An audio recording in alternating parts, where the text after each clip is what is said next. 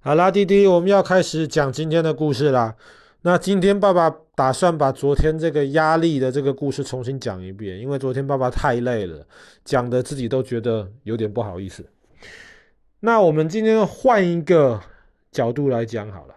那爸爸先问你一个问题：如果今天有一个很长很长的水管，呃，不要说水管，一个瓶子，然后这个瓶子里面装满水。然后你如果把瓶子倒过来的话，会发生什么事情呢？就就很可怕，就就会会打屁股，就会打屁股，因为水就会哗啦哗啦流下来，然后就会把地上弄得湿湿的嘛。那弟弟知道，因为地上有这个地心引力，所以地心引力呢就会把水往地上这样子拉下来，所以这样子的话，周围就会变得湿湿的了。但是五百多年前有一个科学家，他叫做托尔切利。那么他那个时候呢，就做了一个实验。他发现，如果你把装满水的这个瓶子倒过来，但是不是倒过来在空气中，而是倒过来在水里面的话呢？这个时候很奇怪的事情就会发生。这个时候装满水的这个瓶子里面的水就不会哗啦哗啦流下来了。那你就会觉得奇怪，那明明都是有地心引力啊，那么为什么装满水的瓶子如果是倒放在水里，而不是倒放在空气中，水就不会受到地心引力的影响呢？那么当时这个科学家托尔切利就在想。那么我如果把里面的东西换成比水重的水银，会发生什么事情？水银比水重啊，那么这样子会不会好像感觉起来地心引力的力量就会变得更强大呢？当然，我们前几天讲故事的时候讲到的，地心引力的大跟小跟这个东西重或轻是一点关系都没有。但是托尔切利同样这个实验。一个瓶子里面就装满了水银，而不是装满水。然后他就把这个装满水银的瓶子倒过来，可是是放在水银里面。这个时候，托尔切利就发现了，同样的，里面的水银不会完全受到地心力的影响。管子里面瓶呃瓶子里面还是会有水银，但是呢，水银的高度。在瓶子里面的高度就没有像水在瓶子里面的高度这么高，那是为什么？那是因为水银比较重。所以托尔切利当时就得到了一个结论，他的结论就是呢，是什么力量可以让管子里面的水或是水银还保持在那样子的高度呢？他就再做了一个实验。他今天的这个实验呢，他就不是在一个瓶子里面装满水或是装满水银了，它是一个两端都开口的管子。这个管子里面装了装了很多很多水之后，他发现不管装多少水，水都稀里哗啦的一直往下流，水没有办法维持在像瓶子里面的水的那个高度。后来他就知道了，一定是空气在作怪。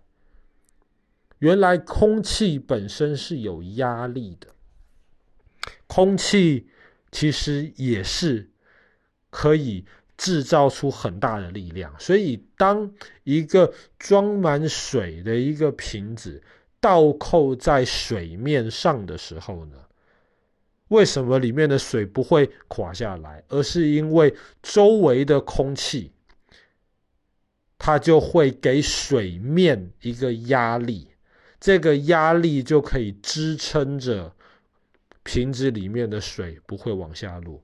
那么，同样的，把水换成水银，空气一样可以给那个水银。外面的水银制造压力，这个压力也同样的可以让瓶子里面的水银不会往下落。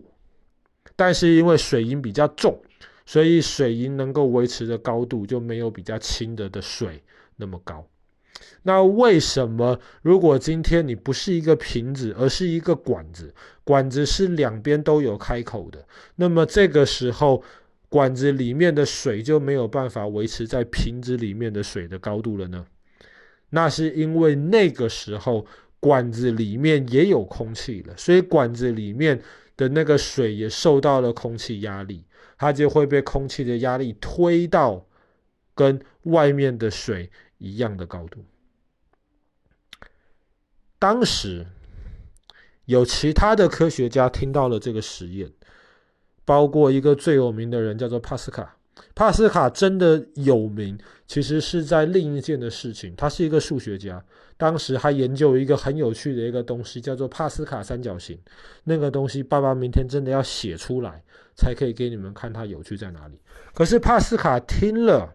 这个托尔切利的这个实验之后呢，他也决定来试试看这个实验是不是真的，所以他就在他的家乡，就是在一般的平地上面做了这个实验，发现哎，真的哎，把那个瓶子里面装满水倒过来放在水上，里面的水确实可以维持在一个高度，那么他就好奇。他就想说，如果真的是空气的压力的话，那么我同样的实验带到很高的山上去做。这个山一千多公尺高，一千多公尺高的山上面的空气比平地上面的空气要少。所以，当他就带到高山上面做实验的时候，他发现，哎，瓶子里面还是有水，可是这个水的高度呢，就矮了一点，比平地上面的水矮。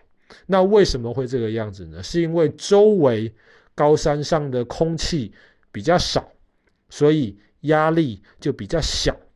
那么压力小的的话呢，它就没有办法让瓶子里面的水维持在那么高的高度。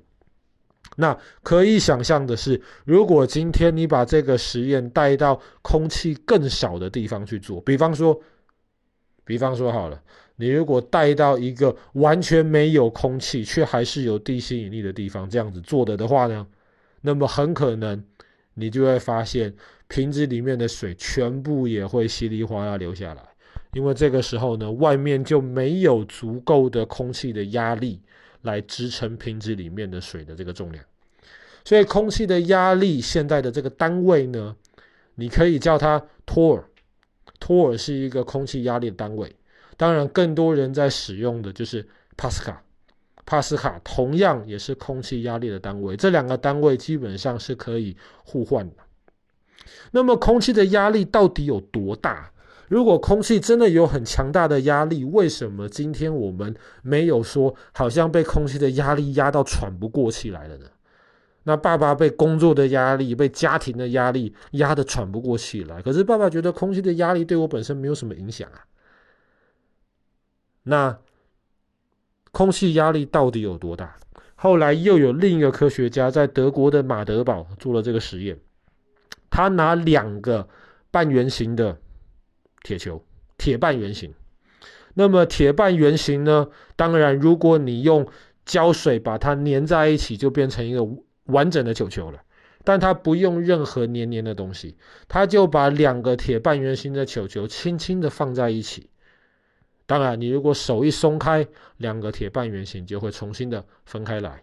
但是，它把放在一起的这两个铁半圆形中间的空气抽走。那么，现在的这个圆形的球球其实是两个半圆形，可是里面没有空气。这个时候，大家发现完了，这两个半圆形拉不开了。为什么拉不开？因为外面的很多很多的空气就给这两个半圆形球球压力，把它们紧紧的压在一起，不让它们两个分开。这个压力有多大？当时他们就找了很多匹马来，十五匹马。这十五匹马呢，有一些马拉着右边的这个铁半圆形，另一些马拉着左边的这个铁半圆形，往反方向跑。十五匹马力的力量非常非常大了。可是呢，还是拉不开这两个铁半圆形，所以你就知道空气的压力到底有多大。那么这个很有名的马德堡实验后来被重复了好多次，因为这个实验可以让大家非常的直观的当时的人又非常难以相信，怎么我完全没有感受到空气的力量？为什么空气的压力有这么大？那为什么爸爸没有觉得好像被空气的压力压垮了一样呢？因为爸爸的身体里面也有空气，爸爸的嘴巴只要打开，甚至嘴巴不用打开，爸爸的鼻子里面会不断的有空气一直跑进来，所以爸爸身体里面的空气。给爸爸的压力刚好就抵消掉了身体外面的空气给爸爸的压力，所以爸爸觉得好像我完全没有感受到这个空气的压力。但是，比方说好了，今天不要想是爸爸，今天你想到是一颗气球，这个气球放在空气当中，什么事都不会发生，气球会扁扁的。可是你如果把气球一直吹，一直吹，一直吹，你就会发现气球越变越大。为什么气球越变越大？因为气球里面的空气越来越多。当气球里面的空气多到它这个压力大过外面的空气的压力的时候，气球就会开始越变越大，越变越大，越变越大，大到一个程度，气球没有办法承受里面空气的压力，气球就会怎么样啊？蹦。对，气球就会破掉了。所以这个时候呢，我们就可以知道，你可以给气球里面不断不断的加压力，但是当气球无法承受的时候，就会破掉。当然，不只是空气有压力，其实任何有物质在的地方，这种气体或是液体的物质在的地方，都会有压力。水里面也有压力，叫做水压。越深的地方，水的压力就越大。所以潜水艇。潜到浅的地方还容易，要潜到马里亚纳海沟，全世界最深的海沟的海底下，那么全世界能够做到这样子的潜水艇数量也不多，因为里面的那个水的压力就非常非常大了。好了，那么爸爸今天重新讲的这个故事，希望比较清楚一点，空气的压力。